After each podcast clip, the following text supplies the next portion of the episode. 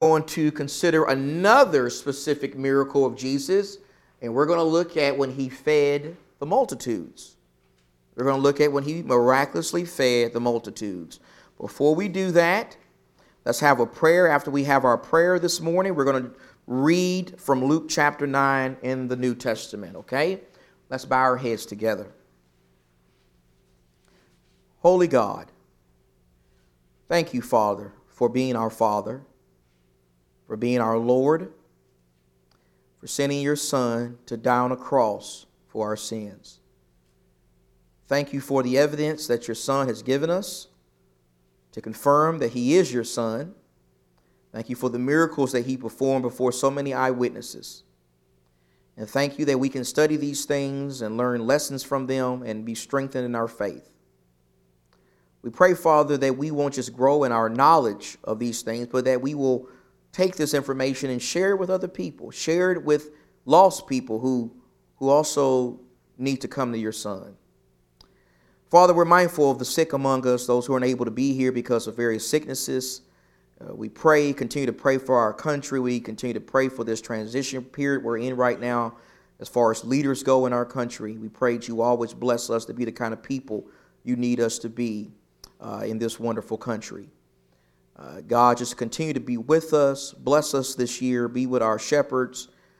Be with all of our Bible class teachers, our deacons, our young people. Be with us all. Bless the parents and grandparents. I ask these things in Jesus' name. Amen. Okay. Now, I put several verses there on your uh, worksheet there in your book. I'm just going to, due to time, read from Luke's account. Luke chapter 9 uh, verse number 10. Beginning with verse number 10. I read from the New American Standard uh, Translation. And in Luke 9 and verse 10, it says, When the apostles returned, they gave an account to him of all that had done, that, that they had done. Taking them with him, he withdrew by himself to a city called Bethsaida but the crowds were aware of this and followed him, and welcoming them, he began speaking to them about the kingdom of God and curing those who had need of healing. Now the day was ending, and the twelve came and said to him, Send the crowd away, that they may go into the surrounding villages and countryside and find lodging and get something to eat, for we are here in a desolate place. But he said to them, You give them something to eat. And they said, We have no more than five loaves and two fish, unless perhaps we go and buy food for all these people. For there were about 5,000 men. And he said to his disciples, Have them sit down to eat in groups of about 50 each. They did so, and had them all sit down. Then he took the five loaves and the two fish, and looking up to heaven, he blessed them, and broke them, and kept giving them to the disciples to set before the people. And they all ate and were satisfied and the broken pieces which they had left over were picked up, 12 baskets full. What we find there in those verses is the occasion when Jesus miraculously fed thousands and thousands of people with just a couple of fish and a couple of loaves of bread. The Bible actually says he fed 5,000 men. This word men that is used here is the same word that is used in Acts 4 and verse 4 when it says that the Jerusalem church grew to, uh, I believe it was 4,000 or 5,000 men as well. That word men that is used there is not being used generically. It's not being used to refer to mankind. It's used to refer to adult males. There were at least 5,000 adult males on this occasion. That's not counting the women and the children who were also present. Some say there could have been as many as 15 or 20,000 people who were with Jesus in Bethsaida on this occasion. And so let's consider a few interesting facts about, about this miracle. Let's begin by first pointing out where the miracle occurred. Luke 9 and verse 10 says it occurred in Bethsaida. Bethsaida is the town that this miracle took place in. Now, I want to show you something interesting about geography and show you how, how the Jews looked at geography a little bit different than we do as far as their terminology goes. Go to Luke, uh, not Luke, John, John chapter 6. Go to John chapter 6, please. John chapter 6. Okay, now in verse 22, in verse 22, in John 6 is parallel, it's a parallel text to Luke 9. All right? And this is the day after Jesus walked on water. You remember that. And this is also the day after Jesus had done this miracle we're going to talk about. The day after he miraculously multi- multiplied this food. Well, in verse number 22, it says, The next day, the crowd that stood on the other side of the sea saw that there was no other, no other small boat there except one, and that Jesus had not entered with his disciples into the boat, but that his disciples had gone away alone there came other small boats from Tiberias, near to the place where they had ate the bread after the Lord had given thanks. So when the crowd saw that Jesus was not there, nor his disciples, they themselves got into small boats and came to Capernaum. So they went to Bethsaida and they went to Capernaum, seeking Jesus. When they found him on what? The other side from Bethsaida to Capernaum is the other side? They said to him, Rabbi, when did you get here? So, in our terminology, when we think of other side, what would we think of naturally? Yeah, you're going from here to here. That's not how the Bible does it. And in the Bible, it makes Bethsaida to Capernaum the other side. You see that? So this could be a little bitty five minute boat ride. You just jump in a boat and go boom like that. It's kind of like getting on one of those, you know, those little things they're using these days with a little little scooter thing where it's kind of doing everything and people taking those everywhere. I don't know what those things are called, but a lot of teens are using them. I mean, that's kind of how they use boats in the first century. You may take a little trip. You may want to go just to Bethsaida to Capernaum. Well, instead of walking, you would get on the boat and do a little, do a little thing like this. Just go, whoop, there you go. You may go from here to here. It's, the other side is not always going from here to the land of the Gadarenes. Does that make sense? Sometimes the Bible writers use other side as language that can refer to just going from Bethsaida to Capernaum. These people saw Jesus wasn't here anymore. They got on some boats and they went to Capernaum. They just went a little distance to the other side. You see that?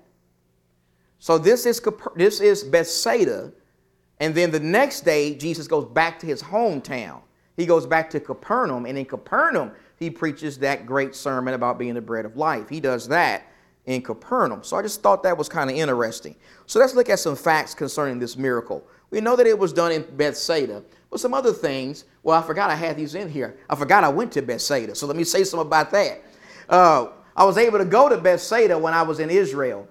Now, when you when you enter into Bethsaida, when you enter into the, the town, they have uh, a reference of, I'm trying to see what that says. I think that's Luke 10 13. Luke chapter 10 and verse 13. Fact check me on that, Lance.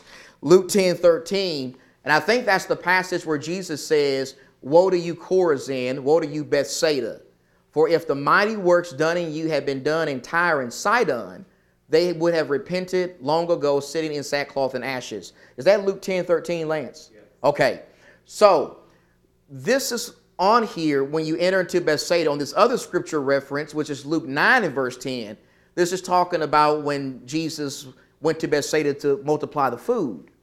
Now, this is interesting that they put this one here because in that verse, Luke 10 13, Jesus cursed Bethsaida. He cursed the city. Why did he curse the city? They didn't believe in him. He said, had, had the things I'd done in these Gentile places like Tyre and Sidon had been had, had, been, had I done these things in Tyre and Sidon, they would have repented. You didn't repent. And I did great miracles here. So Jesus cursed this town. And guess what? What Jesus said came to pass. It's still cursed to this day. This is what you find when you go to Bethsaida ruins. This is the ruins of Bethsaida. Somewhere here, along here, Jesus did this miracle. He multiplied the fish and the bread. This is us walking into Bethsaida and it is a city of ruins. In fact, all the cities that Jesus cursed in the Gospels, Capernaum, he cursed Capernaum, Chorazin, Bethsaida, all of them are nothing but ruins today. They're not inhabited, even though there are many places in Galilee, including Nazareth, that are inhabited. But these are not. They're desolate. And so this miracle is interesting. It is interesting because, and I want to get this right because when I say this in classes so often, you always got somebody who'll say, well, don't, don't forget about the resurrection. Okay, not counting the resurrection, when you just look at the miracles performed by Jesus in his ministry, this is the only one that is recorded in all four Gospels. It's, rec- it's found in Matthew, Mark, Luke, and John. It seems to have occurred in the springtime. It seems to have occurred in the springtime. Somebody says, How do we know that? Well, we know that because in John 6 and verse 4, in John 6 and verse 4, the Bible says the Passover was near, right? Passover always happens when? Spring. You also look at what is said in Mark's account, and Mark mentions green grass. Jesus had the people sit on green grass. See how that's all in harmony. Springtime, green grass. Gospel writers are in perfect harmony with this. A large group of people have been following Jesus. We read that in Luke's, in Luke's account. They had been following Jesus for quite some time. Families were following Jesus men, women, children, husbands, wives, children. And the people got hungry. The, the day draws to a close. Jesus is doing miracles, he's teaching, he's confirming who he is. And the day draws to a close, and the, all these people are out in a desolate place. So they're a long way from civilization. And there are kids there, remember, okay? And they're hungry. They're hungry, and Jesus has compassion for them. He has compassion. Now, did the apostles seem to have much compassion? They didn't seem to have much compassion. But Jesus did. Jesus had compassion towards their hunger in this desolate place. He told the apostles to give them something to eat. And somebody tell me, how did the apostles respond to Jesus' request to feed these people? What did somebody say? I'm sorry. We don't have we don't have enough. What did they have? What did they have on them? They had a couple of fish and five loaves. They had two fish and five loaves. And where did that come from? Anybody remember? A little boy. Go to John chapter 6 the little boy is mentioned in John 6 and verse number 8. It was this little sack lunch, Gary. They're going to take this little boy's sack lunch he had. He's the only one who had enough sense to bring some food on the trip. Ain't that something? He brought, he brought some food. In John chapter 6 and verse number 8, it says, One of his disciples, Andrew, Simon Peter's brother, said, There is a lad here, a little boy, who has five barley loaves and two fish, but what are these to feed so many people. So the only food they had out there with maybe 15 or 20,000 people was a little boy's lunch that he, that he had brought on the trip. It, Andrew says, all we got is this right here. So how are we going to feed all these people with just this, this small amount of food? Now, Jesus knows everything, right? We made that point this morning. Is Jesus asking questions that he doesn't know the answer to? He's asking questions that's leading somewhere. Okay? Jesus is intending to feed these people the whole time miraculously. He knows what he's going to do. He's just asking these questions to set it all up. He's setting it all up. And he's also exposing the, the, how the apostles, their, their faith is still not where it needs to be right? So Jesus, he knows what he's going to do. He knows who, who has food and who doesn't. So we go on and we look at the slide. The people are hungry, Jesus fulfills their need. He has them sit in groups of 50, the Bible says. You got groups of 50. Okay? And again, you got a large crowd of people, maybe 15,000 people. That's about the size of Paradise Valley. I had to look up something equivalent to that here in Arizona. That's like that's a big That's a good sized community there. So you got a lot of people here. Okay? So Jesus sits these people down in groups of 50, 5,000 men, not counting the women and the children. He gives thanks. And when we look at the other example of Jesus doing this, because he's going to do this same miracle later, every time the Bible says he gives thanks, did you notice that? It always emphasizes Jesus giving thanks. Now, if Jesus gives thanks before eating food and, and, and distributing food, shouldn't we be doing that also, right? So Jesus always gave thanks and he miraculously multiplied the food. He takes this boy's sack lunch, two fish and five loaves of bread, and he just makes it into a huge feast. All these people. And the Bible says not only did the people eat of this, but they were fully satisfied. They were stuffed, fully satisfied. And there were even leftovers. You ever, you ever go to restaurants and, and this happens all the time with Janicia, she always got to ask for a, a to-go box. A to-go box. I usually eat all my food, but Janicia and Faith, you know, she, we just order her fries. That's all she eats is fries. And, and, and she got to get a to-go box for the fries. So we asked for to-go boxes because you get a to-go box when you're like, I can't eat no more of this. I'm full. But that's what happened here. The 12 instructed were instructed to gather up the leftovers. 15,000 people maybe. And it, they have so much food, they, they can't eat it all. Garrett, you have, go ahead, sir. Go right ahead, sir. Philip said it would take more than 200 days wages. Denarii, right.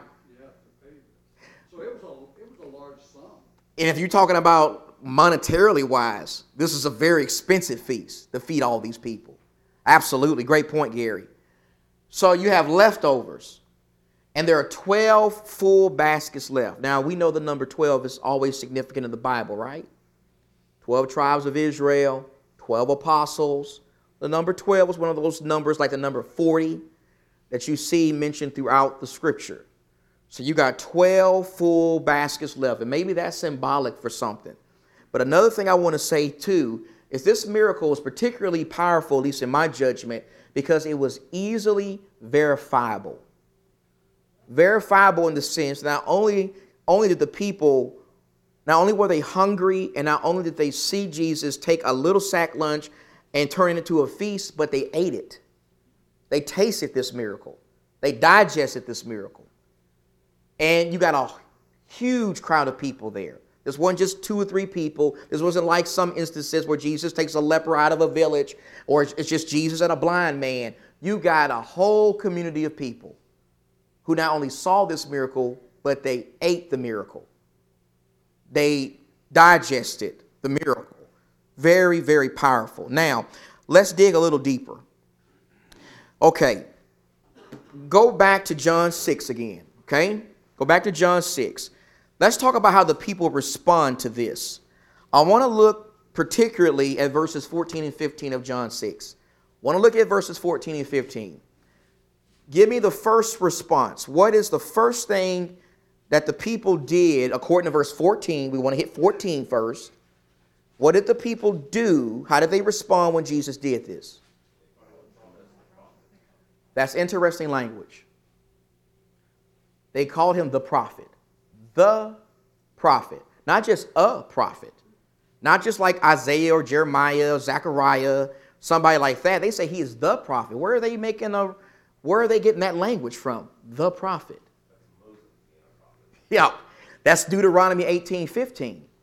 Deuteronomy 18 15. Moses says that somebody from among them, a prophet was going to come from among them, and that was going to be who they needed to listen to this prophet was going to be greater than Moses. And the Jews recognized Moses as the most superior of the prophets because he was the lawgiver. And yet, these people use Moses' language.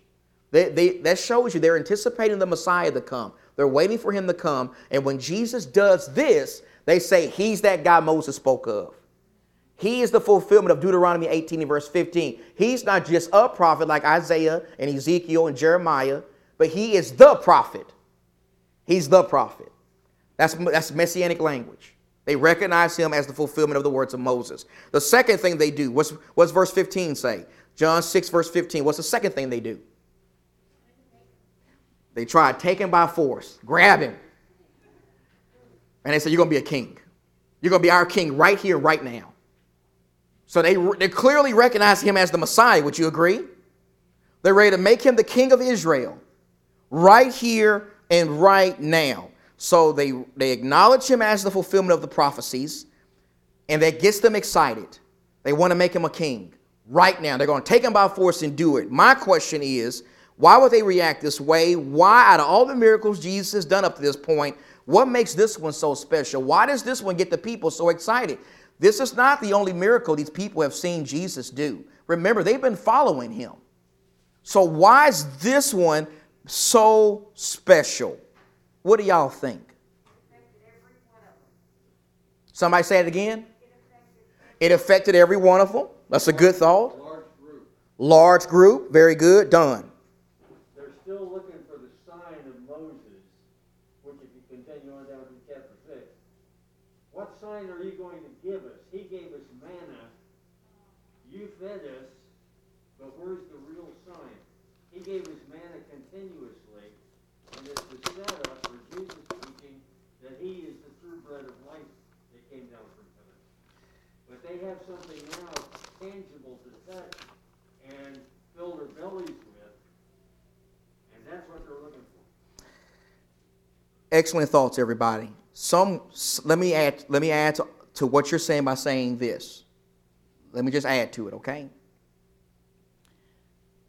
Something like this, what Jesus did, had only been done in Israel one time before. One time. And it was when? It was when God did it in the days of Moses. Exodus chapter 16. Exodus 16.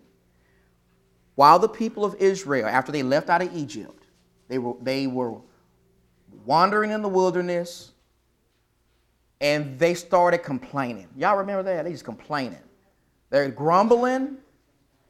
They said, God has brought us out of here to kill us with starvation. They, they even said, we want to go back to Egypt. We remember in Egypt, we had the cucumbers, we had, we had just a great buffet line of food. We may have been slaves, but we were eating good in Egypt. That's what they were saying. They were complaining and grumbling in the wilderness because they were hungry and they thought God was going to let them starve. And so, what did God do? Well, God, in His great love and His mercy and patience, He gave them food. He gave them bread. He gave them miraculous bread. He gave them manna. He did that for how long? 40 years. 40 years, God rained bread from heaven. All they had to do was get up in the morning, and it was right outside the tent. The only time God didn't do it was on the Sabbath day, right? They were supposed to gather a double portion the day before, so they would not collect on the Sabbath day. But God did that for 40 years. This was a very significant event in Israel's history. It was part of the Feast of Booths commemoration. Remember the three big feast days in Israel? Passover, right? And then you have Pentecost, and then you got the Feast of Booths. That was when throughout the land of Israel, the people would live in portable little tents to remember what happened to their ancestors when they were wandering in the wilderness. Part of what happened to them when they were wandering in the wilderness was God blessed them with bread.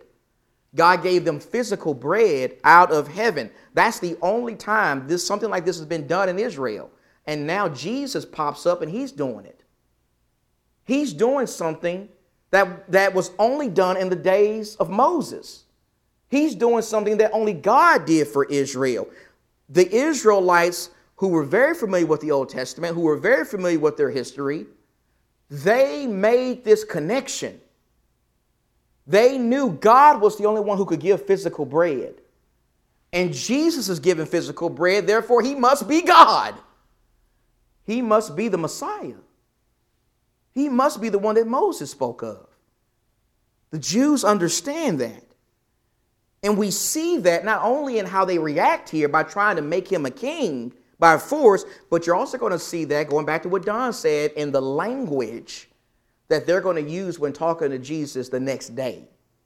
When they start bringing up the manna and, and what happened in the wilderness, they're going to bring that up the next day. So that's a great point. Tony and then and then Mike. So, so I'm, now I'm thinking about when Jesus, I guess, went to the mountaintop, was by himself, and Satan says, if you're hungry, why don't you turn the stones into bread? So did he not do that because Satan, su- Satan suggested? That's exactly why he didn't do it. He's like, I'm not going to do it because Satan suggested. I'm going to do it when I want to do it. Jesus clearly could have did it, but he's not going to do it to because Satan suggested. That's the main reason why he didn't do it because of who offered it was the devil. Jesus says, "No, I trust God." Uh, Mike, yes, sir. Then I'll move on. Go right ahead, sir. Just real quick, so a quick thought you said, when we look at the miracle and the people's attitude, it's the people. Right. The people understood what he was doing. Yes. The next day, when he goes in the synagogue and starts teaching, the leaders are gonna go, we're gonna Yep. How can we eat his flesh, and how can we do, and they start the argument, and you can see that division again. The people, the ordinary people, understand who Jesus is. And Mike, can I add to that by saying this, sir? To go with what you're saying. It also shows me, because this same thing happened in Israel in the time of Moses. God can do something great, and that can lose its luster pretty quick with people. You know what I'm saying? Remember, even after God was giving them bread, there came a time when the Israelites said, We don't want no more of this bread. they said, Oh, we got to eat more bread. That's what, I mean, they said that. And God has given them bread from heaven, and they got tired of it. See, the next day, and I'm going to talk about this in the sermon this morning, so I don't want to get too ahead of myself. But these people, they were impressed this day. But for many of them, and the religious leaders especially, the next day they're going to want that. They're going to be more consumed in that than what Jesus really had to offer. And that's just human nature. That's people. I mean, it's like when people get baptized, they come out all excited sometimes and they're, you know, they're on fire for God, they appreciate Jesus. And then sometimes I've seen this happen. Let a couple of days go by and that's lost its luster. That happens with people. They want you to, they want God to keep doing something to, them, to impress them all the time. That's why the next day they're like, show us a sign. Wait a minute, what about the day before? He just did something. And, and, that, and I think people are the same way today, Mike. I really don't think a lot has changed. Um, so, speaking of that, the next day, you know, they're going to they're going to start talking with Jesus more about this, and they're going to be wanting another free meal. That's what that's about. But the Jews, and going with what you said, Mike, on this day they clearly understand that only God can do this. Only God can miraculously provide bread. Only God could have done that in the days of Moses, and only God can do it now. These people are excited about Jesus on this occasion. They believe he's the Messiah, they believe he is the prophet. It appears that they're ready to make him a physical king, and this also shows their misunderstanding about the kingdom. They're ready, they're thinking of a physical kingdom still. They want to make him a physical king because they want him to liberate them from a physical government, the Roman government. Like, this is our time. Let's put him in place. Right now, we're going to get freedom from the Romans. But Jesus, that's not why he came, was it? To be a physical king. He came to be a spiritual king over a spiritual kingdom. And through the providence of God, he gets out of this some kind of way. And it's not the only time we find Jesus kind of slipping through and kind of getting out of these situations because it's not time for that. So these people are excited, but as y'all have already said, this excitement is going to change. It's going to change the next day. It's going to go f- from excitement to we don't really like this guy anymore. We don't really like this guy. So let's stop right there. Any any comments uh, about this particular instance here, Ryan, and then Lance after that. Go ahead, Ryan. There's a small lesson about the boys, uh, being prepared, Yes, and I think that gets overlooked quite a bit. Absolutely. He was prepared. That's a, that, that that is an excellent point. And so often, us as adults, we're we're not prepared. We can learn a lot from him. It's a great point. Lance, go ahead, sir. Last time in class, I think we talked about God's time and why Jesus didn't do certain things. Right. Th- There's actually two elements, and I forgot about this last time we talked about it. There, there's the element of, of the, the- the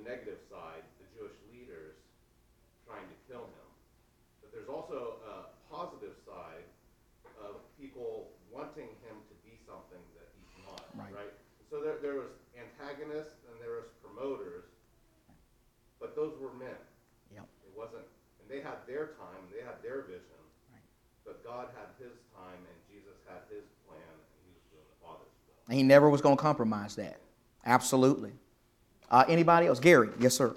In John, we learn that Jesus not only felt compassion for the people, but he was also testing his disciples Yep. with his discussion with Philip.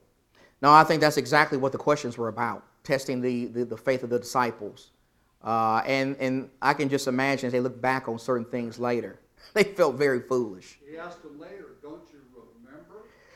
Well, that actually goes to the next one, and I, and I think we need to move on to that. So just right, remember those two things. They called him the prophet. They tried to take him by force.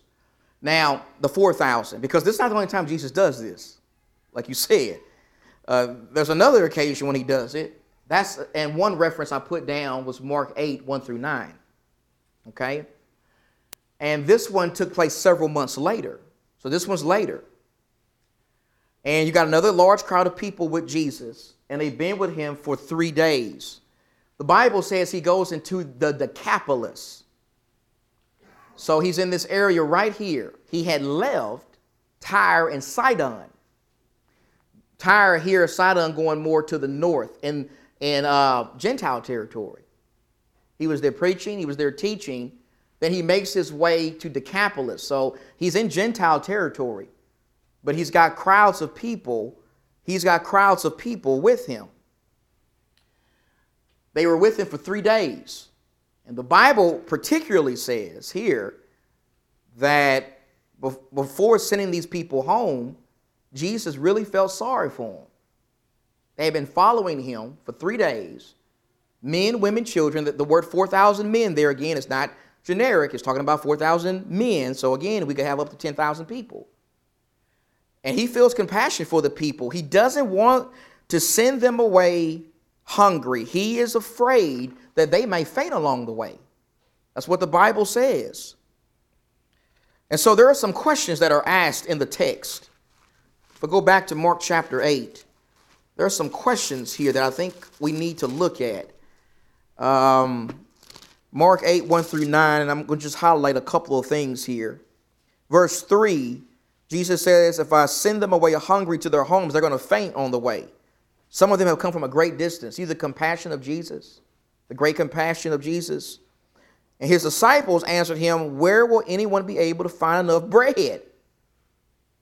Here in this desolate place to satisfy these people. Now, what's the problem with that question? Th- thank you. yeah. I mean, didn't they already, weren't they there? Or are these different apostles? This, was a makeup I- I mean, these guys had been with Jesus when he did the other one, when it was more people. And they have the audacity to ask such a question. I mean, it's, it's, it's, it's really ridiculous. And in verse 5, he asked the question, How many loaves do you have? And they said, Seven. So notice again, there's not enough food on the surface to feed all these people. And so Jesus feels compassion. He doesn't want to send them away hungry. All they had is seven loaves and a few fish. Once again, Jesus miraculously multiplies the food. And you got leftovers. The people are very satisfied, fully satisfied. And the Bible says that there weren't 12 baskets of leftovers this time. This time there were seven. And the number seven is another Bible number, right? Another, that's another number to keep a watch for in the Bible. Brother John, go right ahead, sir. I think to think of the first time the first miracle was just did. He said, "You feed them." It's like they have the capacity, but not the understanding. That's exactly right. The lack of maturity, their faith is still not where it needs to be. Um, there's just a lot of problems there. And Jesus, being the great patient teacher that he is, he continued to be patient with them. Somebody like me would have gave up on, I would have just said, Y'all, I'm done with y'all. I mean, this is ridiculous. So I'm to start over again. But Jesus saw some of these men. And I, I don't know about y'all, but I'm thankful that certain people in my life haven't give, had, had not given up on me. Because I, can, I look back on some of the things I've done in my own life, how immature, and I'm still immature, but even more immature then, and so many people who had so much more wisdom than me. And I didn't realize it at the time. I thought I knew everything. but they didn't give up on me. And I'm thankful for that. I wouldn't be before you today if people had given up on me. So I think that's some, you know, there's something to learn there. Uh, Brother Tony, then I need to give you a few little things here I want to close with. I always think about like that song he could have said a thousand angels. Right. When he was being crucified, he could have just easily said, "This is crazy," and just ended it all right there. Right. Right. No, that's ab- absolutely right. So, after Jesus does this miracle, after the leftovers are collected, he dismisses the crowd and he crosses over the sea, goes back to Galilee. Let me give you a few practical lessons to take home from all of this, real quick. What can we really take away from Jesus doing these two wonderful miracles, multiplying food to feed thousands of people? Well, the first one that we really need to keep highlighting is confirmation of identity. Confirmation of identity. Jesus is God. Jesus is deity. He's the Son of God. He's the prophet. He's the king. Only someone who has, who is those things, who meets those qualifications can do what Jesus does. So all of this ultimately is about confirmation of identity. Remember what John said in John 20, 30, and 31. John says, you know, there's many other things Jesus did, but the things that have been recorded are there so you can have the evidence you need to believe that he's a son of God. And that believing in him, you can have life in his name. Secondly, this miracle is particularly interesting because not only is it confirming his identity, but you're seeing creative power. This is not Jesus giving sight to a blind person, taking away leprosy, but he's making stuff out of thin air. He's making some out of thin air. That's very unique. He's making matter. Okay? And that shouldn't surprise us that he can do that. Why? Because he did it in the beginning. And it's good, and it's good, and it's fully satisfies. Yeah, it's it's not it's absolutely right. I never thought of that about that before. But that's a good point.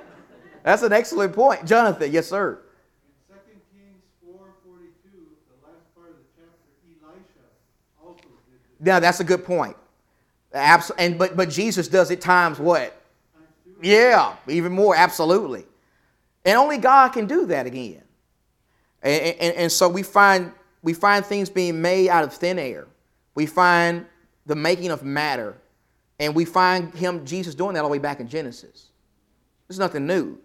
We find compassion, thirdly. Number three, compassion. So we got confirmation of identity, creative power, compassion. The compassion of God. People are hungry, I will feed them. I will try to take care of their needs. He still does that today. The role of the 12. The 12, John, you made the point. They had the responsibility of distributing the bread to the crowd in John 6. Well, they're going to do that later, but it's not going to be physical bread they distribute. They're going to be distributing spiritual bread. Jesus will tell them to go in all the world and preach the gospel to every creature. So, what they're doing here is foreshadowing and preparing them for what they will do spiritually later. They're distributing physical bread here. Later, they will start distributing the spiritual bread, the Word of God. Number five, Jesus wasn't wasteful. He wasn't wasteful, was he? He said, pick up the leftovers. And in a great, prosperous country like ours, it can be easy to be wasteful. I've been guilty of that. Just throw, throw away the leftover pizza, whatever, throw away things, wasteful with your money. Jesus wasn't wasteful. He wasn't wasteful with the blessings of God. And then the final lesson is this physical food only brings temporary satisfaction. These people, even though they ate a great feast and they were fully satisfied, do you think they got hungry again later? You better believe they did. That's why they came looking for him the next day in John 6. But when you partake of Jesus spiritually, will you ever be hungry spiritually? You'll be spiritually satisfied. So physical food only brings temporary satisfaction, but what Jesus offers, the spiritual food, that brings true satisfaction. And that's really what Jesus was trying to teach. So let's stop there. Thank you so much. Great, great miracle. So much more we could say about it, but I hope those things will help you and help you.